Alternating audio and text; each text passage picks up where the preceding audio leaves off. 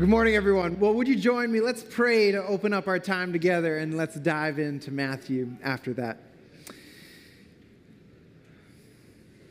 Father, Son, and Spirit, we just thank you that you are present in this place. I love the lyrics of that first song Holy Spirit, come rest on us. Jesus, we want to be open to hearing what you have to say. And Spirit, give us the courage to respond and join you in the work that you're doing in this world. Would you open our eyes, open our hearts as we read your word? In Jesus' name I pray. Amen.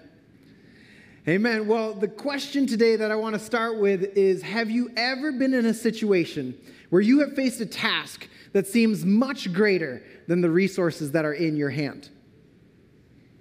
Have you ever faced a situation where the task in front of you seems much greater than the resources that you hold in your hand? Well, for me, I found myself in this situation around three years ago. I was helping out with a summer kids camp. And as a part of the kids' camp, they said, Well, here, Ashish, you have a hula hoop.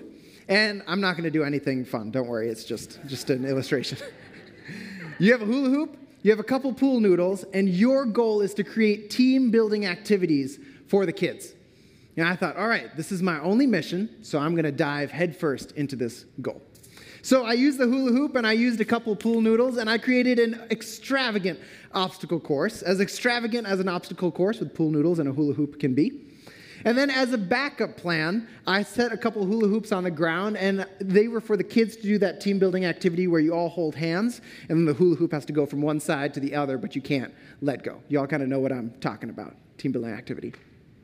So, as the kids walked in, they were having a blast. They loved the obstacle course. They loved doing the team building activity with the hula hoop. And I thought, this day is going great. Nothing can stop me.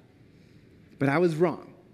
After lunch, a group of kids walked in, and I did not know what I was in store for when I saw them. These were four year olds. Now, I thought that the obstacle course that I had made was age proof. Anyone can have fun with this obstacle course.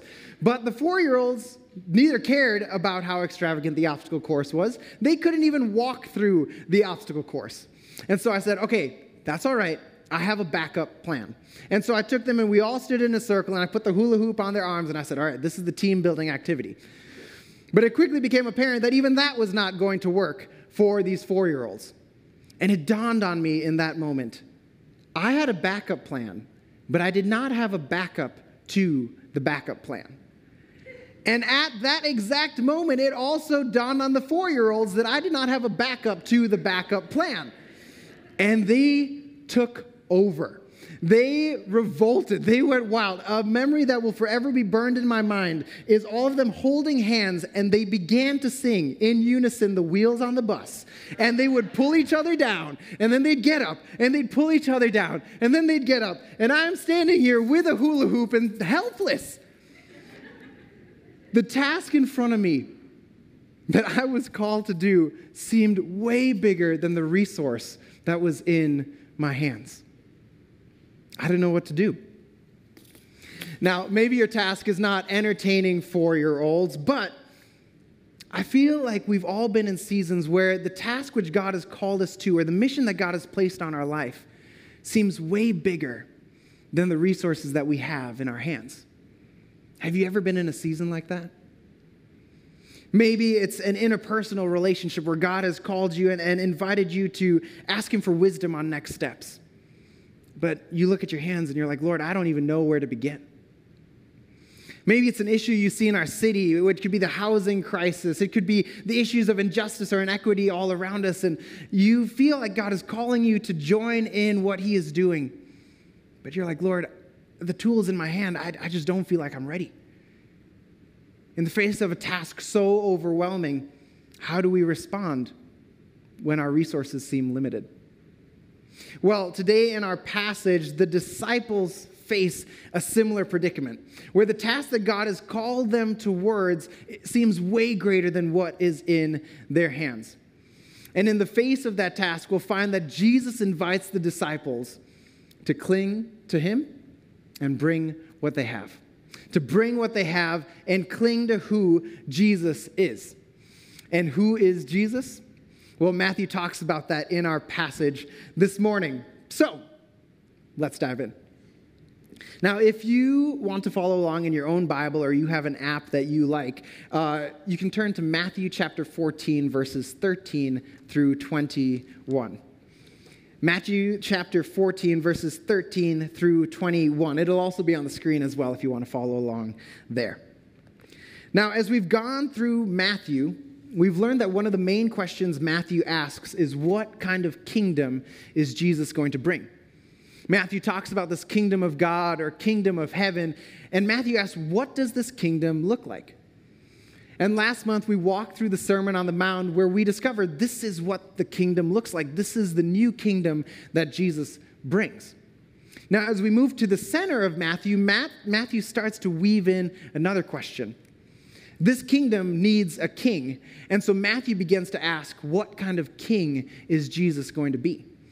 Or to use language from today, what kind of leader is Jesus going to be? What kind of leader is Jesus? And so, as we read Matthew 14 this morning, kind of keep that question in the back of your mind. What does Matthew say about the leader that Jesus is or the leader that Jesus is going to be? So, let's begin in verse 13, chapter 14, verse 13. Matthew writes When Jesus heard what had happened, he withdrew by boat privately to a solitary place. Now, just pausing for a second, when Jesus heard what had happened, well, what had just happened? Earlier in chapter 14, we read that Jesus' cousin, John the Baptist, was killed. John was killed. And so you can imagine the grief and the pain that Jesus felt having just heard that his cousin had died. This is what Jesus is feeling as he withdraws by boat. But hearing of this, the crowds followed him on foot from the towns. And when Jesus landed and saw a large crowd, he had compassion on them and healed their sick. As evening approached, the disciples came to him and said, This is a remote place, and it's already getting late. Send the crowds away so they can go to the villages and buy themselves some food. Jesus replied, They do not need to go away. You give them something to eat. For we have only five loaves of bread and two fish, they answered. Bring them here to me, Jesus said. And he directed the people to sit down on the grass. Taking the five loaves and the two fish, and looking up to heaven, he gave thanks and he broke the loaves. Then he gave them to the disciples, and the disciples gave them to the people, and they all ate and were satisfied. And the disciples picked up 12 basketfuls of broken pieces that were left over. The number of those who ate was about 5,000 men, besides women and children. What a crazy miracle, right? In the face of a crowd of thousands of people, Jesus takes five loaves and two fish and multiplies it to feed everyone, and not just feed everyone a little bit, feed everyone till they were satisfied. Now, as we go through this passage, I think there are three things that Matthew highlights about who Jesus is as a leader. And so let's start working through those three things. So, Matthew asks, What kind of leader is Jesus? The first thing that stands out is that Jesus is a leader who sees and stops. Jesus is a leader who sees and stops. When Jesus heard what had happened, so we just read that John the Baptist was killed. And Jesus hears about this. His cousin has died, and he's feeling grief and pain and probably a little bit of frustration and anger at what happened. And so Jesus does what we would expect Jesus to do he withdraws to a place to just be by himself, to just be alone. But it's almost like someone in the crowd saw him walking by boat, or walking by boat, saw him traveling by boat to that place. And it's like, oh, come on, friends, Jesus is here. And they go and find Jesus. Now, have you ever been in a mall or a grocery store when you see someone that you really don't want to say hi to from a distance? What do you do? If you're like me, you hurry your pace. You don't make eye contact, because if you don't make eye contact, they will not come to you. You maybe pull out your phone and pretend like you're busy. Or if you're like me and you're in a Walmart and you see a neighbor you don't want to say hi to, you go and hide behind a couple of Christmas trees. That's what I did.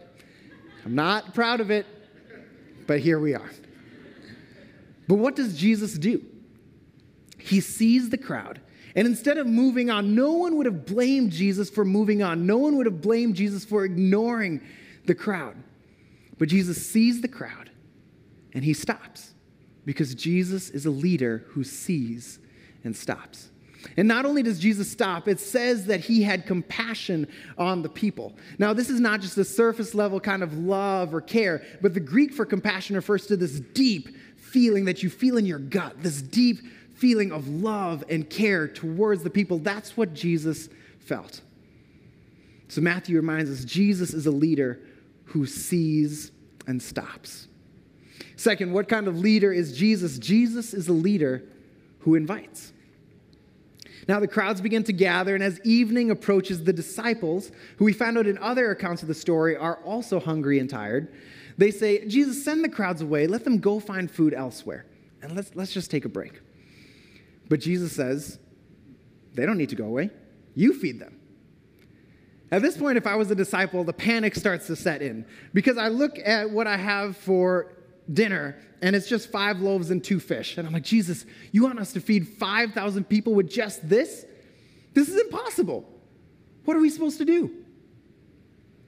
But Jesus is a leader who invites. And I think these next few words are key for this passage. Jesus says, Bring them here to me. Bring what you have to me.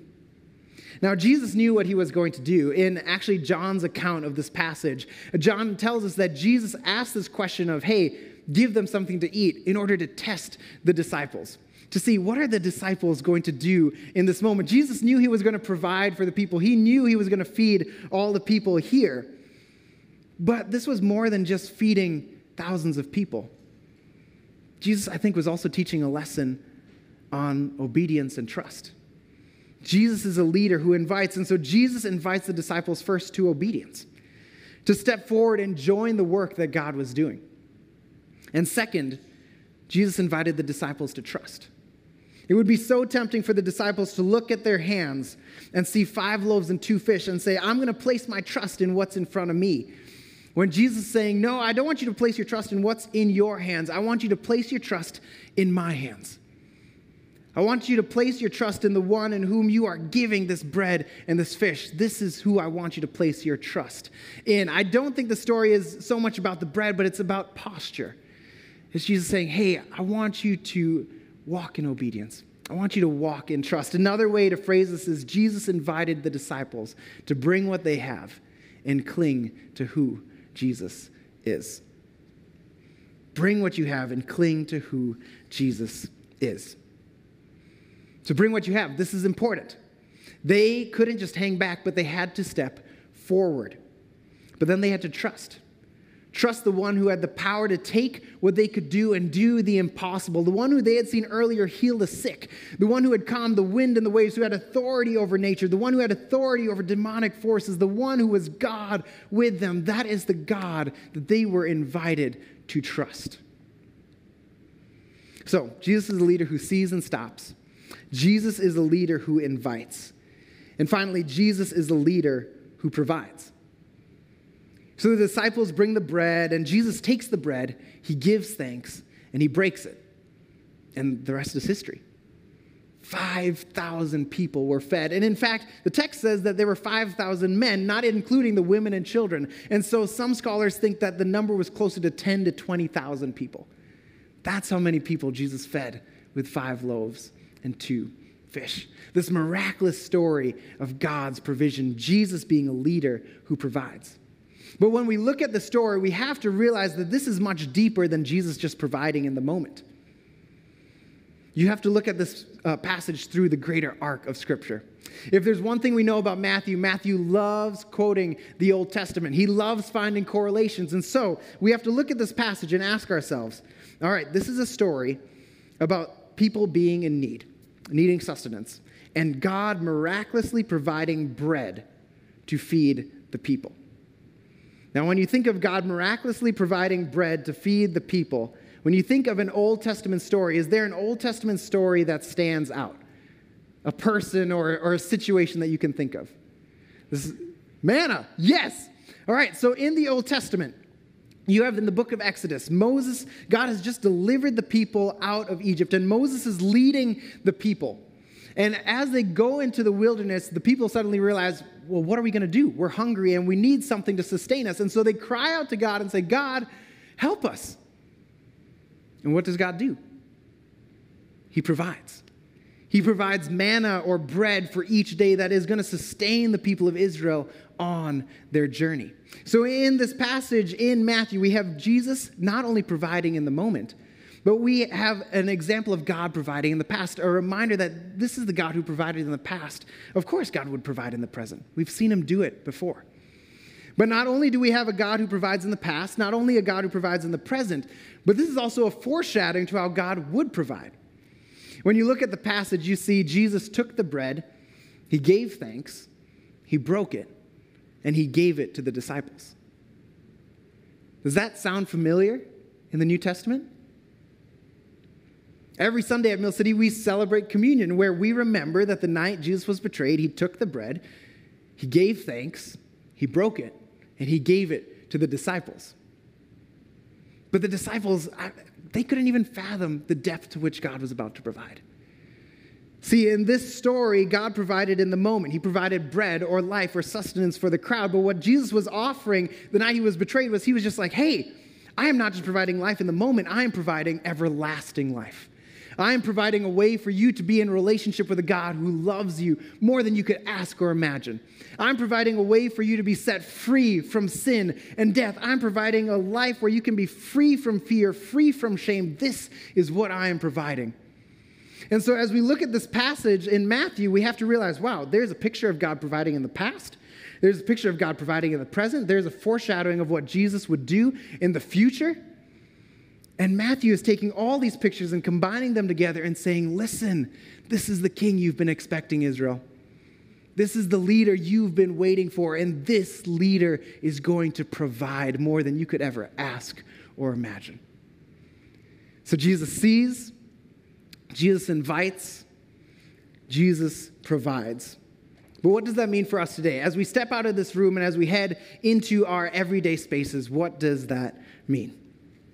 Now, we might not face a situation as overwhelming as feeding 20,000 people with just five loaves and two fish. I mean, you might. I'm not saying you never will face that situation, but chances are you're going to have more than just five loaves and two fish. But aren't there situations where we feel like the disciples, where God has called us to go to a place, where God has called us to reach out to a person, where God has called us to join in, but at first glance and second glance and third glance, we look at our hands and say, Lord, the task to which you're calling me seems way greater than what is in my hands. You kind of feel this helplessness set in. So, what do we do when the task in front seems way greater than what is in our hands? Maybe you feel this when you look at our city and you feel God inviting you to do something about the housing crisis. You feel God inviting you to step towards issues of injustice or inequity, and, and you think, Lord, this is too overwhelming. I don't even know where to begin. Maybe you sense God inviting you to join Him at work, to change a culture that you know needs to be shifted, or to raise the voice of a person that normally would go unnoticed. But you say, Lord, the tool's in my hand. I don't feel prepared to do this. Maybe you're a student in middle school, high school, or college, and you sense Jesus nudging you to say, hey, go say hi to that person who is lonely. Invite them over, invite them to hang out. But when you even think of that conversation, that conversation seems really scary and intimidating. Maybe it's your own personal life where you know that God has placed someone in your life and you need wisdom to know how to love them best. Maybe this is a kid and you're like, wow, Lord, you have placed this child in my life, but I don't even know where to begin when I think of trying to love them. Maybe it's a relative or a neighbor, and you need wisdom on when to step forward or wisdom on when to step back and set boundaries. Because setting boundaries is a way that we can show God's love and God's grace, but you need wisdom on how to do that. And you look at your hands and you're like, Lord, I don't even know where to begin. What do we do when the task in front seems way greater than what is in our hands? Well, I believe we follow the invitation that Jesus gave the disciples, which is to bring what we have and cling to who Jesus is. Jesus invites us to bring what we have. Now, one thing, when I say bring what we have, it's easy to think, well, this is another expectation that Jesus is placing on us. Jesus is saying, you have to bring what you have. But instead, I want us to reframe that this morning. And instead of an expectation, I want us to see it as an invitation into expectancy. To say, Lord, you are inviting me into the kingdom.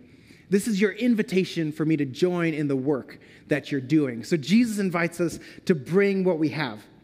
When you look at your life, when you look at the places you feel the Spirit is moving and inviting you to join in, the first question I want to ask this morning as we look at our everyday spaces and look at how to apply this message is what is one thing Jesus is inviting you to bring? What is one thing Jesus is inviting you to bring? Now, this doesn't have to be a big thing, it can be a small thing. For the disciples, Jesus asked them to bring what was in their hands. And so, maybe an easy way to visualize this this morning is to hold out your hands in front of you and say, Lord, I feel like the Spirit is calling me to do something. I feel like the Spirit is asking me to join somewhere. What's in my hands? What is something I can bring to respond to that invitation to join in the work you're doing? Now, maybe you look down at your hands, and the one thing you can bring is the person that God has made you to be. Maybe as God has created you, you found out, wow, Lord, you've made me a good listener. You've given me the gifts to host people and create spaces where people feel safe and known. You've given me the ability to encourage, to invite, to create, to imagine, to think practically, or to organize. This is who you've made me to be. Maybe this is the thing I can bring you as I head into this week. Maybe you look at your hands and it's a resource that God has given you, that God is saying, Hey, I have given you this resource, and I'm inviting you to bring that to me. For some of you in our community, it's been a backyard. That's been a resource that you've brought. Maybe it's a business. I know as a musician, for me, it's an instrument. This is the resource that I have that I can bring to join Jesus in the work that he's doing. Now, I know for me, a few years ago, I felt God inviting me to respond to this need for clean water through World Vision. And if that wasn't a daunting task enough, I realized, wow, I still haven't even gotten to the marathon part. That's exhausting. I feel like any Lord of the Rings fans out here? Watch the movie? Yes. There's a scene where Gimli the dwarf is running through the field and he yells out, I'm wasted on cross country. Us dwarves are natural sprinters, very dangerous over short distances. This is how I feel deeply about marathons. But I knew that God was inviting me to join in. And so I asked, Lord, what is in my hands? And in my hands, I was like, well, I can walk. I wasn't to the point of saying I could run yet, but I was like, I can walk. I have shoes. I can use those shoes to join you. And when it comes to inviting people and raising awareness, Lord, you've given me a personality that encourages others. You've given me a personality that naturally invites people to share what I'm doing in my life. You've surrounded me with a community that can join me in this mission. This was my five loaves and two fish. This is what I could bring to join what you're doing. Now, maybe this morning you look at your hand and you look down and they're calloused and worn and tired. And if you were to use the illustration of bringing what you have to the table, you might not even get to the table because you're exhausted. Like, Lord, I've tried to follow you in this mission and I am so tired. Now, if that's you this morning, maybe the thing that Jesus is inviting you to bring is just yourself to just bring yourself and rest in the grace that God has given you. Rest in the love that God has for you. It says in Matthew, Come to me, all who are weary, and I will give you rest. And so maybe that is the thing that Jesus is inviting you to bring just yourself to come and rest. Now, this brings us to our second question. So the first question is, What is one thing you can bring? The second question is, What is one way you can cling to who Jesus is? What is one way that you can cling to who Jesus is? See, these two things go hand in hand. We can't just bring what we have without clinging to who Jesus is because our resources aren't going to solve the problem themselves. If we place our trust in what's in our hands, we will find ourselves getting discouraged very fast. But Jesus invites us to not only bring what we have, but to cling to who Jesus is a God who can do the impossible, a God who is faithful, a God who hears, a God who listens, a God who is with us. This is who we get to cling to as we head to, through the week and join the Spirit in our everyday spaces. So, what is one way Jesus is inviting you to cling to Him this week? I think of certain practices that you can step into. For some, the practice is prayer. What would it look like to cling to Jesus through prayer this week? Maybe it's on your way to work, turning down the radio, and instead spending that time just talking and listening to Jesus. That could be a simple practice this week. For others, it's dwelling in the Word. I know for me, this past winter, I've actually spent time in the Psalms. And so some days I'll read a whole chapter, some days I'll read just a verse, whatever time is available, I'll just do that. But that's a way that I can cling to Jesus and remind myself this is the God who I trust. This is the God who can take what I have and multiply it beyond what I could even imagine. Maybe for some of you, it's listening to music before you go to school. Maybe for some of you, it's taking time to walk in this beautiful creation that God has given us, to spend time in nature and say, Lord, look at all that you've created, look at all that you've provided. This is the God I can trust. What does that practice look like for you this week? The practice to worship, to remember who God is and remember who we are because of what Jesus has done. Now, here's the cool part. When we bring what we have and when we cling to who Jesus is, not only does it transform us, but it transforms the world around us. I think of the disciples. When the disciples uh, provided the five loaves and two fish, and Jesus used that to miraculously provide for thousands of people, there were 12 basketfuls left over. What a tangible reminder of this is what trusting in Jesus can look like. This is what trusting in Jesus becomes. When I think of joining God at work and being transformed by the work that God is doing, I think of this illustration of a marathon. I remember the first time I ran, I ran two miles, and after the two miles, I just felt exhausted. I was like, I can't do this. This is just too much. But the more I took steps toward where God was calling me, the more that I brought what I had and clung to who Jesus was, I found my muscles get stronger. I found my lung capacity grow, and I was able to run further and further and further. I think, in the same way, when we respond to what the Spirit is doing and when we step closer to where God is inviting us to go, not only does it transform the world around us, but I think the Spirit starts to transform us to grow muscles of faith, to grow muscles of trust, muscles of discernment, where we're able to see what the Spirit is doing and have the courage to join in. Joining Jesus transforms us as well. Now, I've seen you do this, Mill City. This is not something I'm saying, well, this church doesn't do this. No, you do this. You bring what you have and you cling to who Jesus is. I've seen this in the MB project, where I've seen people bring their experience in the housing industry and say, hey, Jesus, this is what we have, but we're going to cling to you. And I've seen doors open wide. It is so cool to see the way God is moving. I've seen this as I've heard stories about doctors and teachers and counselors as people have come in and you're like, Lord, I need help. This task in front of me seems way bigger than what I have in my hands, but I'm going to bring what I have and cling to you. And I've seen people helped and lives restored. I've heard stories from discipleship groups and neighborhood groups where you have stepped out and said, Hey, I'm going to host a space. I'm going to create a space and bring what I have and cling to Jesus. And not only are people changed, but you're changed as well. This is the God that we serve. This is the power of bringing what we have and clinging to who Jesus is. So, as we head out this week, two questions. What is one thing Jesus is inviting you to bring? What is one way Jesus is inviting you to cling to Him? Now, sometimes we will face seasons where God invites us to join the work that the Spirit is doing. And in the face of a task so overwhelming, you're going to look and you're going to feel like, wow, I have a hula hoop in my hand. What in the world can I do? But instead of being a church that steps back, would we be a church that steps forward? That leans into what the Spirit is doing in our city, leans into what the Spirit is doing at work, in our schools, in our lives. And say, Lord, here's what I'm bringing, and I'm going to cling to you. And Lord, would you use me as a vessel and work through me. And Jesus, would you transform not only this world, would you, would you transform me in the process as well? What can you bring? And how can you cling to who Jesus is? Let's pray. Father, Son, and Spirit, we thank you for who you are. Jesus, we thank you that you're a God who sees and stops. Jesus, thank you that you're a God who invites us to join in the work that you're doing. And God, thank you that you provide because we could not do anything without that provision. And so, Holy Spirit, I pray the prayer we prayed earlier, would you rest on us?